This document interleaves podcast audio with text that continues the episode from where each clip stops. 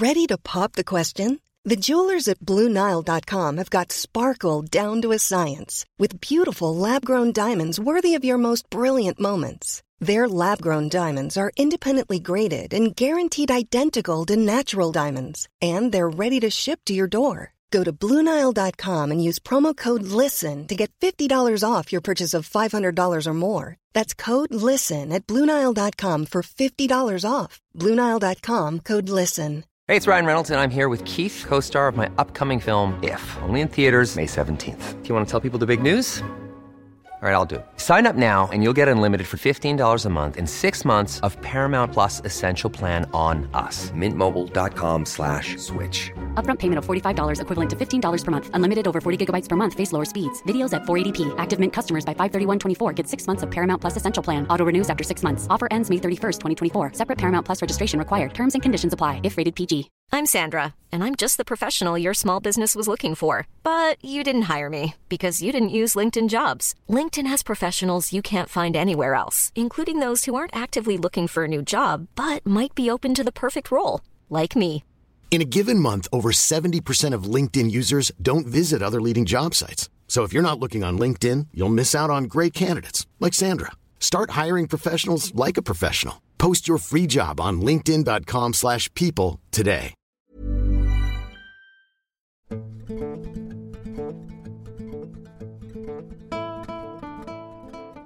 In the heart of a vast and untouched forest, a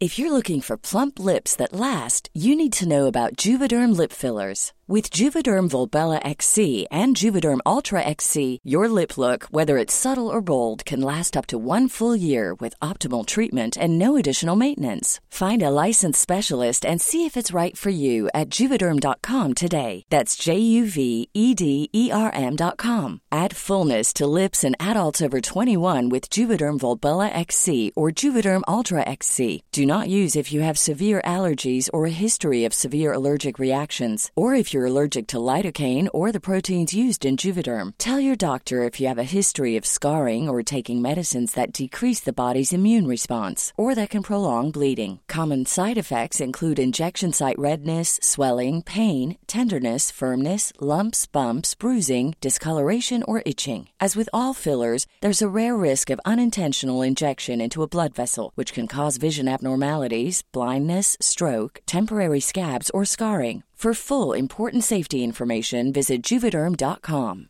When you're ready to pop the question, the last thing you want to do is second guess the ring. At BlueNile.com, you can design a one of a kind ring with the ease and convenience of shopping online. Choose your diamond and setting. When you find the one, you'll get it delivered right to your door. Go to BlueNile.com and use promo code LISTEN to get $50 off your purchase of $500 or more. That's code LISTEN at Bluenile.com for $50 off your purchase. Bluenile.com code LISTEN. group of three young hikers embarked on an adventurous journey. Their backpacks weighed them down, but their spirits were high with anticipation. Each hiker possessed a unique personality that set them apart. There was Mark, the outgoing and fearless leader of the group. His rugged appearance matched his adventurous nature, and he wore a determined look on his face as he navigated through the dense foliage. By his side was Sarah, a nature enthusiast with a gentle spirit. Her bright eyes sparkled with curiosity as she soaked in the beauty of the surroundings. Finally, there was Alex, the mischievous and carefree joker of the group. Always up for a thrill, he added a light-hearted touch to their excursions. As they trekked deeper into the forest, fate led them to an unexpected discovery. A long forgotten Cherokee Native American burial ground. The air hung heavy with a sense of sacredness, and whispers of warning seemed to echo through the trees. Local tribesmen, led by an elder known as Sitting Owl, had long guarded this resting place, cautioning outsiders to show respect and avoid disturbing the spirits that dwelled there. Ignorant of the sacredness and disregardful of the warnings, the hikers succumbed to the lure of mischief. In their inebriated state, they thoughtlessly disrupted the tranquility of the burial ground, defiling it with their disrespectful actions. Night fell, casting an eerie veil over the forest. The hikers seeking refuge from the darkness stumbled upon an abandoned Native American cabin hidden amidst the trees. Unbeknownst to them, the cabin had its own dark history, intertwined with the curse of the disturbed burial ground. As the moonlight filtered through the cracks in the cabin's wooden walls, the atmosphere grew increasingly sinister. Unseen forces stirred, awakened by the desecration of the sacred ground. The hiker's presence had unleashed an ancient curse that sought to exact its vengeance upon those who trespassed. One by one, the hikers began to succumb to strange and inexplicable afflictions. Mark, the fearless leader, was struck by a sudden and debilitating stroke that left him paralyzed and helpless. Sarah, the nature enthusiast, convulsed violently, vomiting a black viscous substance before succumbing to a suffocating darkness. Alex, the carefree joker, inexplicably lost his sight, stumbling blindly and meeting a tragic end when he fell upon the sharp blades of a long forgotten garden rake. The next morning, Sitting Owl, with a mix of sorrow and anger, arrived at the scene. His eyes surveyed the tragic aftermath, and he exhaled a heavy sigh strangers should stay away from our burial grounds, he uttered a stern warning laced with sadness. The price of their disrespect had been paid in blood, and the spirits of the ancient Cherokee ancestors had taken their vengeance.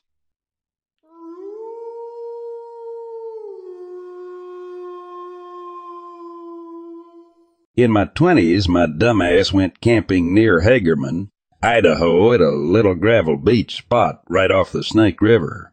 It was myself, my fiancé, and his best friend. They stayed up a little too late Friday night, and I woke up a little too early Saturday morning. Bored, I hiked up through some large boulders on the side of a rocky cliff that was about 300 feet so I could watch the sunrise. It was a cool July morning, fifties, so I didn't bring more than a small bottle of water, not realizing the desert heats up way faster than you'd ever imagine once that sun hits the horizon.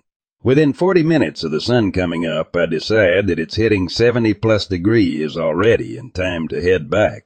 Going down was going to be more precarious because there wasn't exactly a trail.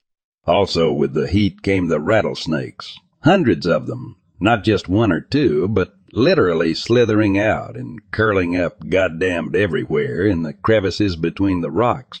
I didn't have a stick or way to gently coerce them to move, so I had no option but to get onto the boulders and do my best to hop from rock to rock without killing myself or provoking them.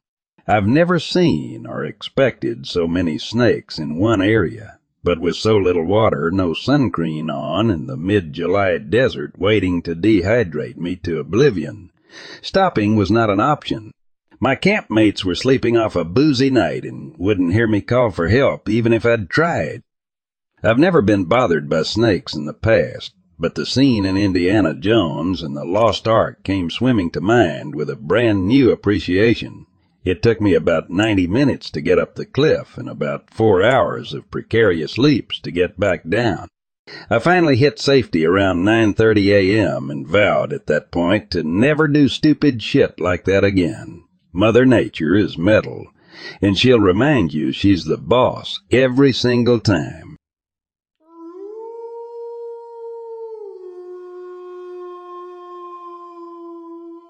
Okay, so in 2006, when I first started working at Walmart at 20, I used to walk several miles home every day down a long highway. Every now and then I used to get picked up by people who were very nice and saw I was suffering out in the heat in the middle of summer with my shirt off and just a wife beater on. Well, one day a guy picks me up and seems cool at first, but then he started telling me how he is a modeling agent and was looking for talent. He asked if that was something I was interested in, and I wasn't sure, but was wondering where this was going. He started asking me if I have body hair on my body, which I answered until he started asking if I had any hair on my ass and other private places. At this point, the danger alarms were ringing in my head, and I just wanted to get out of that car extremely fast. I asked him to drop me off at some random neighborhood that was about 20 minutes from where I live, and I just walked into the staircase and waited about 15 minutes to make sure he wasn't around and couldn't follow me home. And then I walked home, looking over my shoulder the whole way. To this day, it freaks me out, the vibes the guy gave me. I felt that if I didn't get out of that car, I, I was never going to make it home. And I just realized I misread the op, and it's about hiking, not hitchhiking, lol. One, one, one, one, one, one. Went hiking at this shitty state park in East Texas. First of all, you drive down this long dirt road past a cemetery where they're having funerals. Then when you finally find the unmarked parking lot, you can see the buzzards all over. Walk down to the lake and the smell of rotting dead animal is overpowering. Buzzards everywhere. Bones everywhere. Finally, you can hear the ranch nearby upstream shooting, and I put it all together. These assholes were shooting varmints and throwing them in the part of the river or creek that would wash them into the lake.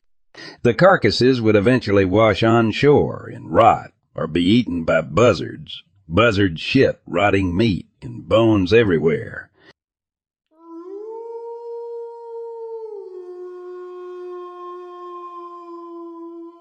Not really a hiker, but I live in the woods and occasionally you see weird shit. You'd be shocked at how often bucks will try to jump or run through a tree at full gallop with two shoots from one root. Think of elk shape and instantly break their neck or get stuck with their horns past the tree but can't squeeze out. They either die immediately and are propped up by the tree or slowly starve in that position. The bottom line is it's not exactly rare to stumble across what looks like a rotting deer standing between two trees, especially along paths, uh, game trails where predators will chase them. Another fun, creepy thing with deer, that's probably related to the above, is chronic wasting disease, mad cow, or UCJD for deer. I swear it literally turns deer into walking zombies with giant wounds showing internal organs, rotting necrotic tissue, growths hanging off them, milky eyes, etc. Uh, in other words, the full animal zombie experience. It's incredibly infectious without predators to cull them, so it's affecting whole herds of deer. If you decide to Google it, do it on an empty stomach. Seriously. It's that nasty. I've heard stories and seen videos of bucks literally bashing their heads to pulp on rocks until they're dead. It rots their brain and weakens them so much they just kind of go on autopilot and do all kinds of context inappropriate deer things.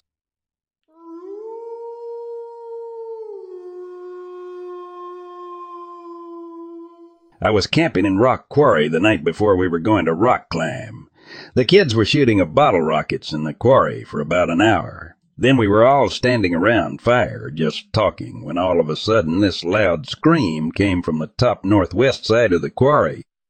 At first we just stood there looking at each other, kind of wondering what in the world, what just screamed, I asked John, my friend, who has been an avid outdoorsman his whole life, if he had ever heard something like that before, and he said he didn't know what it could be.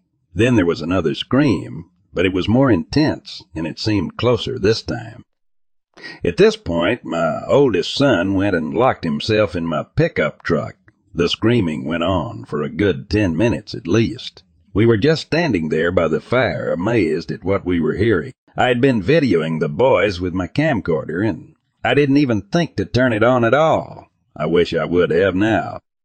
The screaming finally ended, and we didn't know what it was and just kind of talked for a while longer and went to bed. Later on, I woke to hear some far off screams, and then they ended, and I fell back asleep. We really never talked much about it after that, until one night I was listening to some of the Bigfoot sounds on your page, and when a certain sound came up, the hair on my neck stood up. It was the exact same sound we heard that night in the rock quarry. To verify that I was hearing what I was hearing, I went and woke my son up and told him to come listen to this sound on the computer. I also told him not to look at the computer, but just listen to see if he recognized the sound. I clicked on the sound, and my son, after listening, immediately said, That's what we heard when we went camping at Rattlesnake, and that pretty much confirmed it for me. My opinion is it was Bigfoot. I've hunted and been in the woods my whole life and have never heard something like that before, or probably will again. I regret not taping the sound, but who was to know? But I definitely believe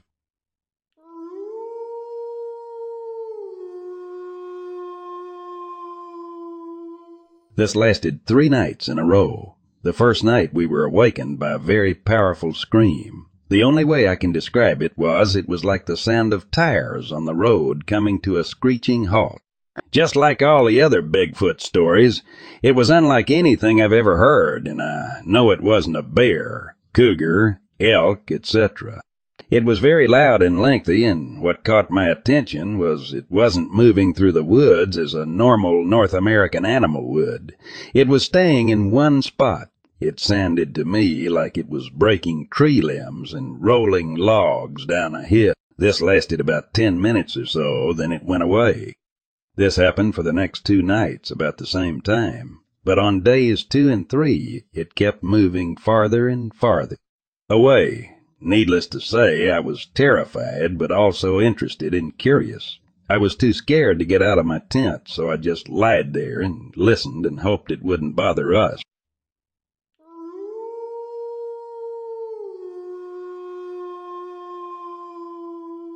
I was camping with my family at Timothy Lake. Late one night, we were awakened by people at nearby camps yelling, saying that there was a bear or something outside.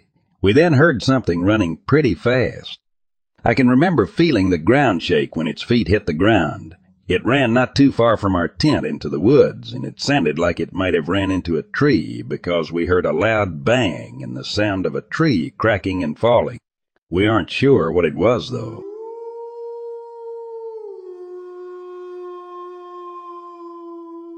While sitting in the blazer, with three other females ranging in age from 1334, all of which were sleeping. That was broken down, waiting for help to return. I noticed on the east side that there seemed to be something peeking out from a tree, approximately 20 into the woods.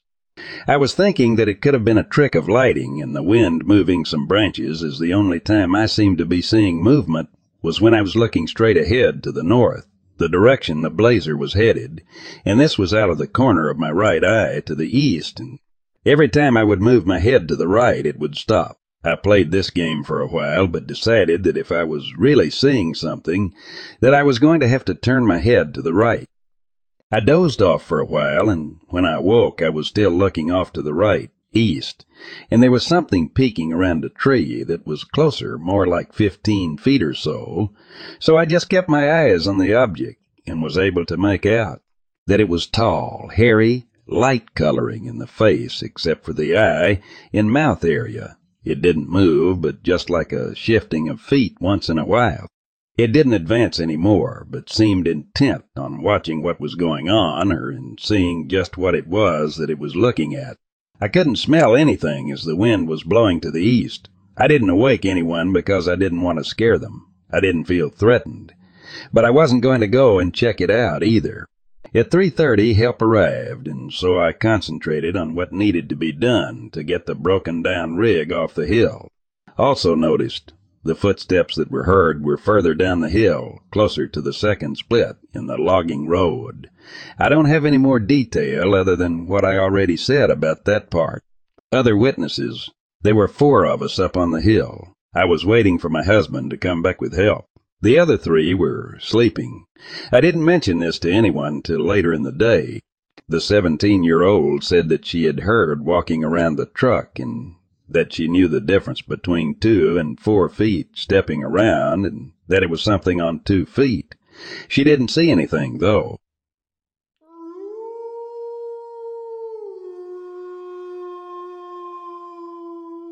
In June of 1970, I was riding my motorcycle to Jenolan Caves.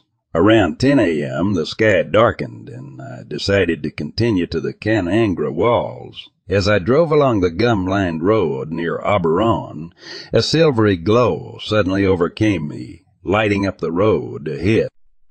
Unable to stop, I drove straight into the glow. The recently darkened sky allowed the bright glow to illuminate the surrounding forest, seemingly originating from above.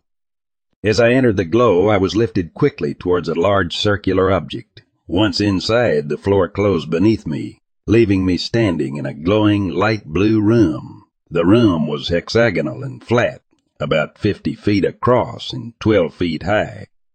I was terrified, but a voice in my head reassured me, and I began to relax.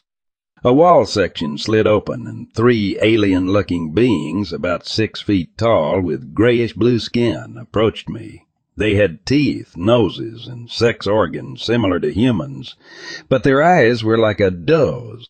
The beings led me into another room with strange equipment and a large metallic oblong block which had a body-shaped groove in it. After examining me, they asked me to lie in the groove where I felt magnetized and glued to the metal.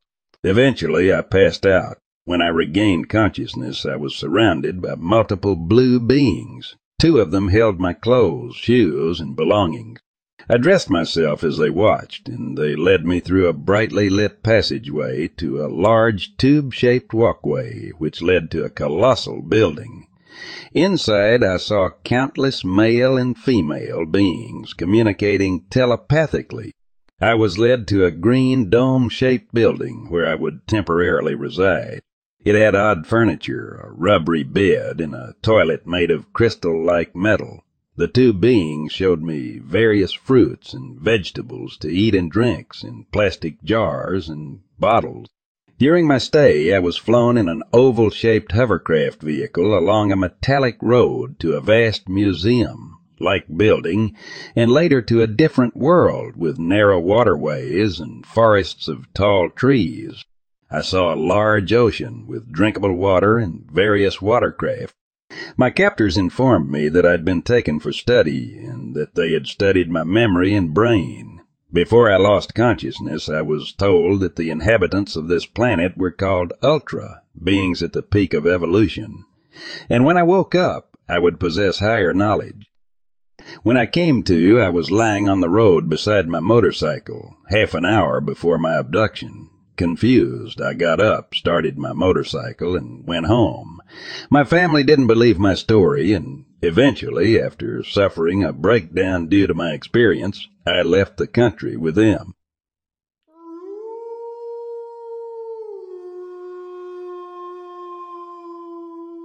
My friends and I were inseparable. Our favorite pastime was playing manhunt in the dense forest near our neighborhood. The thrill of chasing each other through the woods and the adrenaline rush of trying not to be caught kept us entertained for hours on end. One summer evening we had split up into teams and the game was in full swing. The forest had always felt eerie and the sense of being watched was ever present, but we were young and fearless and the excitement of the game outweighed any lingering uneasiness. As darkness fell, we started to lose track of each other. My friend, let's call him Mike, had wandered deeper into the forest, drawn by what he believed were our voices calling out to him. The calls grew louder and more insistent, luring him further into the dense woods. Mike eventually stumbled upon an unsettling scene. Small figures made of sticks were hanging from the trees all around him, like eerie effigies. Swaying gently in the breeze in the middle of the forest, he found a church that seemed to appear out of nowhere, its presence entirely out of place. The calls he had been following abruptly stopped, leaving him with a chilling silence. What Mike didn't know was that we had left the forest long before, concerned for his safety and unable to locate him. The voices he had heard were not ours, and he couldn't shake the feeling that something sinister had been trying to lure him deeper into the woods. Terrified, Mike raced back towards the edge of the forest, desperate to escape the haunting scene he had just witnessed. Selling a little or a lot?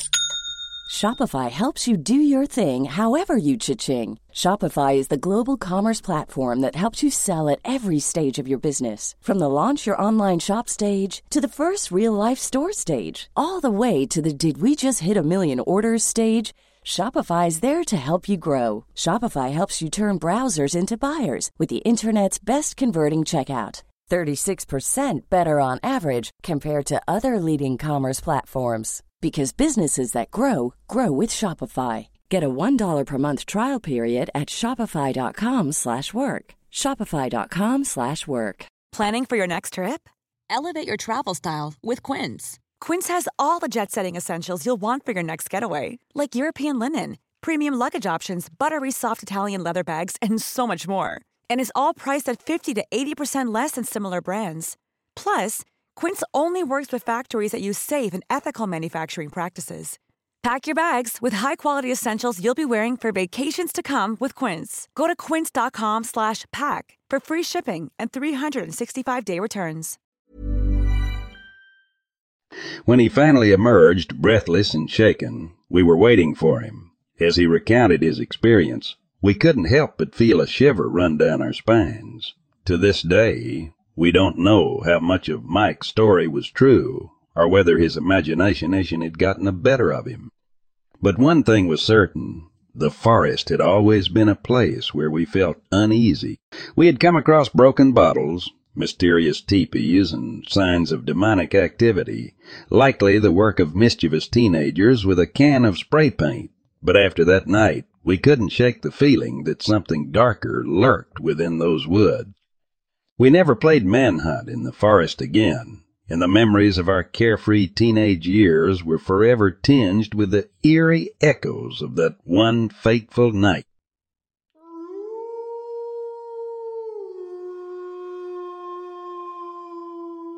When I was around ten, I was walking along a track near the ocean with my parents. I ran ahead and heard a commotion in the tree above me. I looked up in time to see a possum's carcass drop at my feet. Its head was gone. I'd spooked an eagle. I immediately looked back at my dad, thinking it was some practical joke he's pulled. When we were walking back, we saw a couple and warned them to watch out for flying headless possums. They must have thought we were crazy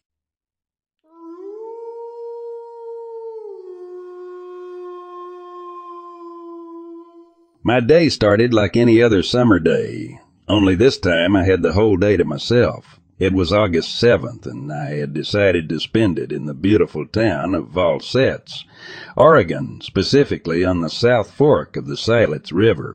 I was just a mile west of the town, an area now closed due to fire danger. My plan was to enjoy a peaceful day panning for gold, something I've found to be incredibly calming and rewarding over the years. The morning was beautiful, with a cool breeze and the sun's rays piercing through the tall trees. After a while, I got lost in the peaceful rhythm of panning. Suddenly, a smell hit me. It was peculiar and strong, something I hadn't experienced before. It was a mixture of wet dog and something else I couldn't put my finger on. Lifting my gaze from the shimmering water, I saw it through the rim of my glasses, I could see a figure standing tall and motionless. I squinted, adjusting my glasses for a clearer view, and there it was, a creature that could only be described as a Bigfoot, staring right at me. It was about eight feet tall, covered in dark fur, its eyes holding an intelligent yet wild gaze. My heart pounded in my chest as a wave of fear washed over me. However, instead of screaming or running, I decided to talk softly to the creature, trying to show it I meant no harm. To my surprise, it tilted its head slightly, as if listening, then turned around and walked away into the forest. Still shaken, I packed my gear and headed for my car, my day of peaceful panning now transformed into a day I'd never forget. As I drove off, I glanced at the trees, and there it was, another one silently standing and watching from the forest edge. Now, I know there will be skeptics reading this. It's not every day someone claims to have seen a Bigfoot, let alone two in one day. But I stand by what I saw, and as incredible as it may sound, it wasn't the first time. Over the years, I've been fortunate, or maybe just plain lucky, to uh, had about 40 or 50 encounters with these elusive creatures. My experiences have made me believe that there's a lot more to this world than we think we know.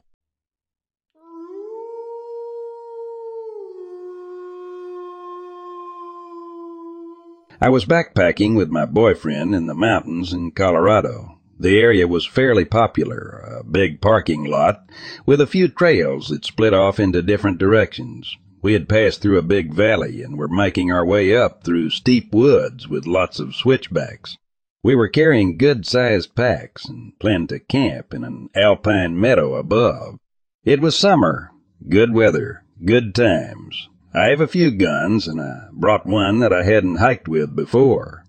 A Smith & Wesson 4-inch 686. It was heavy. We took turns carrying it in the holster and in hand, not on my hip like I do with my smaller and lighter 3-inch Smith.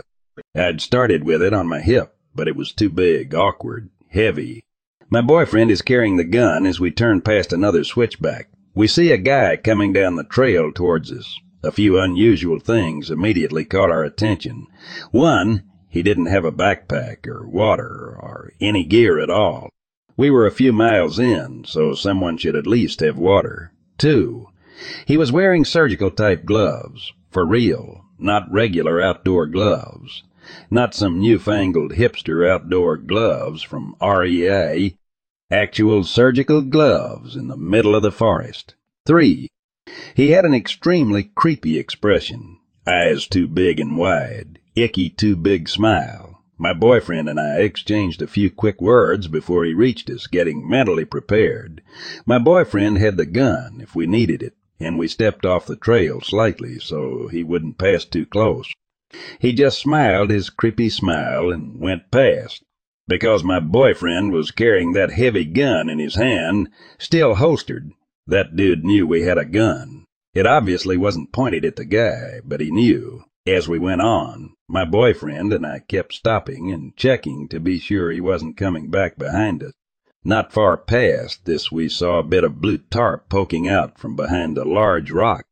We both thought it could be a body or something, so my boyfriend checked and wasn't happy to have that job. Just a tarp, crumpled but in good shape, seemed to have been put there recently. Not sure why it would be way up there, though. We eventually reached the Alpine Lake and camped. Nothing bad happened. There was another couple somewhat nearby on one side of the lake, which made me feel better. Normally, I'd rather be alone after backpacking in, but they were closer to the trail. So if the crazy dude came back, maybe he'd go after them first and we would hear something. I know that's really horrible to think say that, but they were a buffer Anyway, nothing bad happened. But we never forgot that dude. I am so glad I wasn't alone. Thank you, boyfriend. Why, no gear or water, but surgical gloves and a lunatic expression a few miles in on a mountain trail.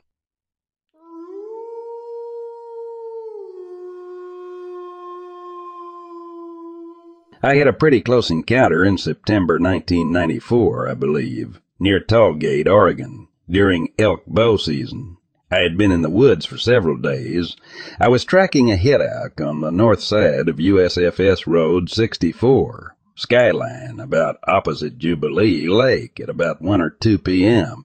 I was down the Skookum Spring side of Dusty Ridge, about one quarter to half mile from Dusty Spring, an abandoned campground, and saw movement about 70 yards cross lope and down at the edge of a clearing some thirty or forty yards across a large biped with unusually long seeming arms walked across the clearing heading away and upslope at an unhurried pace.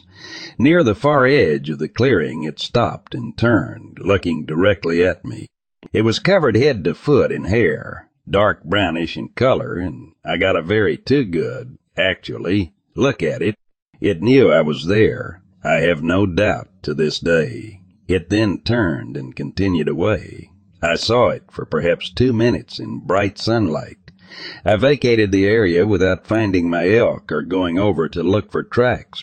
I can say it was not a man or anything I have seen before. As it walked, it swung its arms, but they were so that the palms of the hand was clearly to the rear, and much nearer the knees as opposed to the hip as mine are. The date time can be better established because when I got home and was telling my wife, she said that the previous weekend some guy had taken videos of Bigfoot at Hoodoo Springs, some 20 miles from where I was at, and they had been on the news. I have no pictures, but can certainly take someone to the spot without difficulty even now.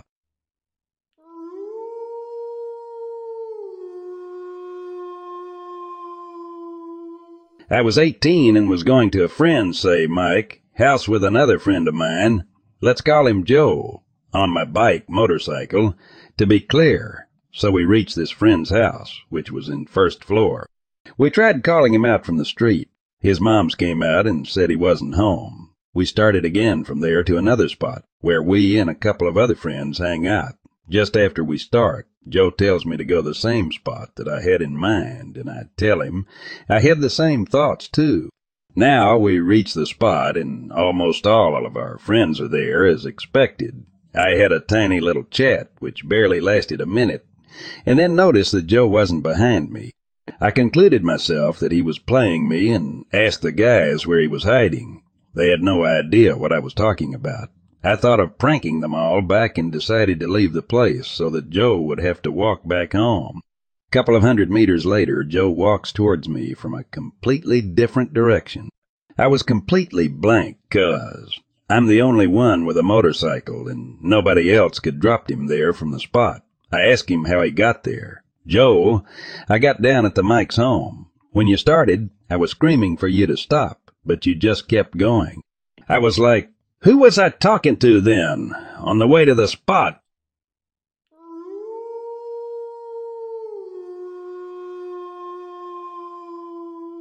The solitude that comes with living in a national park can be both intoxicating and haunting. I spent three months as the sole human inhabitant in one a seemingly endless expanse of nature that was both my home and my sanctuary. The experience was mostly peaceful, the silence broken only by the sounds of the wind, the trees, and the occasional wildlife. But there was something else that often punctuated the quiet music. It was a melody as soft and tinkling as a music box, or perhaps a distant ice cream truck on a hot summer day. The peculiar thing was, it always seemed to echo from somewhere above me, a melody floating on the breeze, an auditory illusion that was both fascinating and slightly unsettling. One day, driven by curiosity, I decided to track the source of the enigmatic music. I followed the dirt road that wound past my humble trailer, guided only by the elusive ethereal melody that continued to waft through the trees but as I ventured further, it was difficult to gauge if I was getting closer or if the source was just as elusive as before. My eyes were fixed on the treetops, straining to locate the origin of the strange sounds when my gaze was drawn downward. A snake lay stretched out in the path ahead. I stumbled backward in surprise, but the creature made no move. It took me a moment to understand why. The snake was dead. My heart pounded in my chest as I looked around and saw that the snake wasn't alone. Half a dozen dead copperheads lay strewn across the road, their lifeless bodies all aligned in the same direction. It was as if they had been journeying somewhere, only to be simultaneously struck down. Fear snaked its way up my spine, replacing my curiosity with a primal instinct to retreat. I couldn't bring myself to step over the ominous assembly of deceived serpents. Turning around, I rushed back to my trailer, intent on using my car to navigate past the eerie spectacle.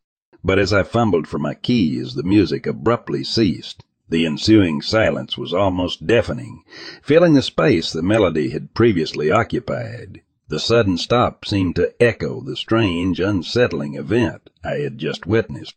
Despite my numerous walks afterward, the music never returned. The only reminders of that day were the silent woods and the memory of the bizarre serpentine gathering on the road.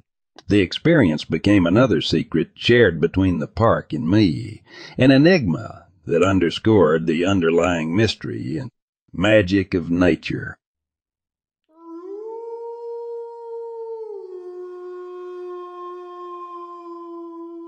This started as early as my childhood. I reckon I'm what my religion or community describes as special. I have the ability to see the paranormal. However, I'm taught to be as logical and scientific as possible since young. I often try to explain my special encounters as reflection of light. My eyes are blurry, bad lightnings.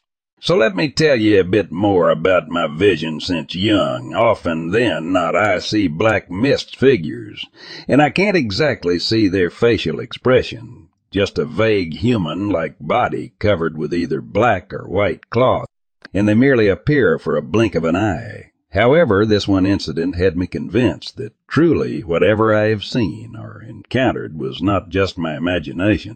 In my Asian community, we tends to stay at our parents' till we are married or whenever we are financially stable of affording one. Houses in the Asian community are not cheap at all. So being a college undergraduate after working on my thesis till 3 a.m., I decided to call it a night, switch on my night lights and get ready for my night reading. Halfway through, a white figure with a distorted face and lanky hair came floating into my room. I definitely had my window closed since I lived in an air-conditioned room. It was staring at me as it make its way to the side of my bed slowly, gently and silently. Fear intertwined my every cells, my body unable to obey my command. Her bloodshot eyes locked with mine, and abruptly she let out a eerie shriek for a minute or two, and disappear into thin air. My parents, upon hearing the shriek, came rushing in as I burst into tears. Till this date, we have no explanation whom it was or what's its purpose.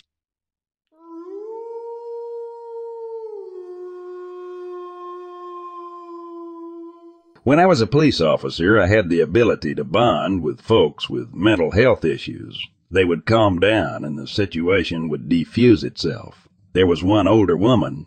She had an apartment but would wander the streets at all hours. She would scream at passing cars, go into businesses, and, and start asking for money and steal people's food, etc. She also shoplifted. A lot. Needless to say, she got arrested a lot.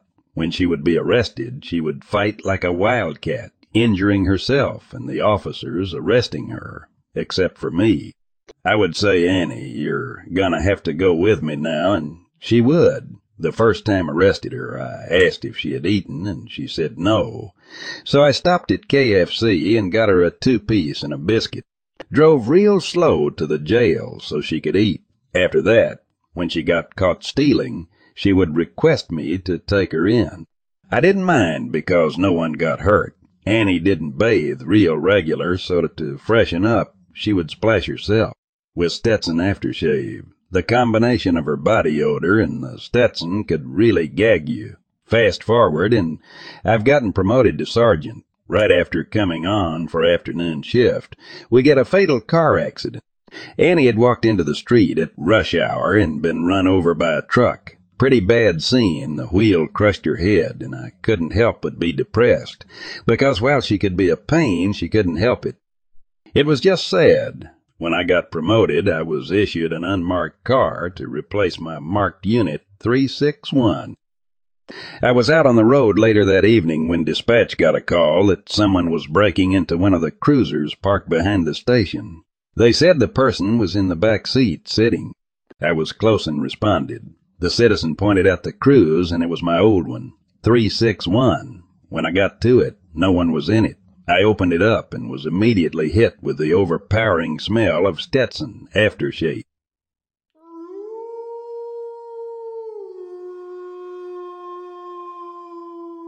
When I was just a kid, roughly 14, I am now 20, my dad and I went archery hunting on state game land a couple miles from our house.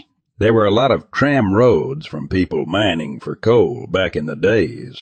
That said, we were a mile from the main road where we had our tree stands. It, my dad's stand was about 100 yards east of mine. Anyway, it was getting dark, so I knew to head out of the stand and meet my dad at the truck. I heard all this crashing and thought one. My dad was meeting my at my stand for once, and two, he was making a lot of noise. So I turned my head and boom, I see two little bear cubs play fighting with one another. They couldn't have been a year old. Truly a beautiful sight to see. However, what terrified me the most, where was Mama Bear? I immediately called my dad, freaking out. He said, Well, you're an idiot for staying in the woods this long. Should have been at the truck by now. Just make your way towards me. I'll meet you on the trail. The cubs were far enough out to where I could still see them, but there was a good distance between us. With my arrow still notched and my three pocket knife in my hand, I climbed out of my stand and tried to be as quiet as possible. I met my dad and we made it home. I have never been more terrified of the woods, except when I run into a spider web hanging face, level in the middle of a trail. Heart attack every time.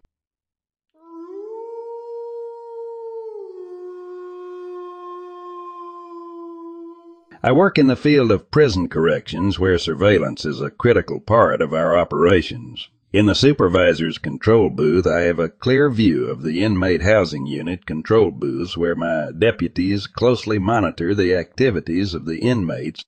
One particular night, as I glanced at the CCTV monitors, I noticed my deputy sitting in the control booth Curiosity struck me, and I decided to call him to inquire about the person standing behind him.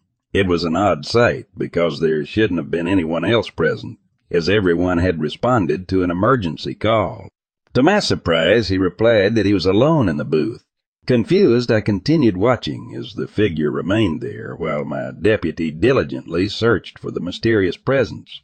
As soon as he settled back in his seat and picked up the telephone, the figure vanished into thin air. Determined to make sense of what I had witnessed, I hurriedly went to review the security footage, hoping to capture evidence of the strange figure. However, as I meticulously examined the recorded footage, there was no trace of the mysterious entity. It was as if it had never appeared on the screen at all. Ever since that incident, Whenever my gaze falls upon that particular camera angle on the monitor, a shiver runs down my spine. The memory of that inexplicable sight lingers, haunting me to this day, even though it happened six years ago.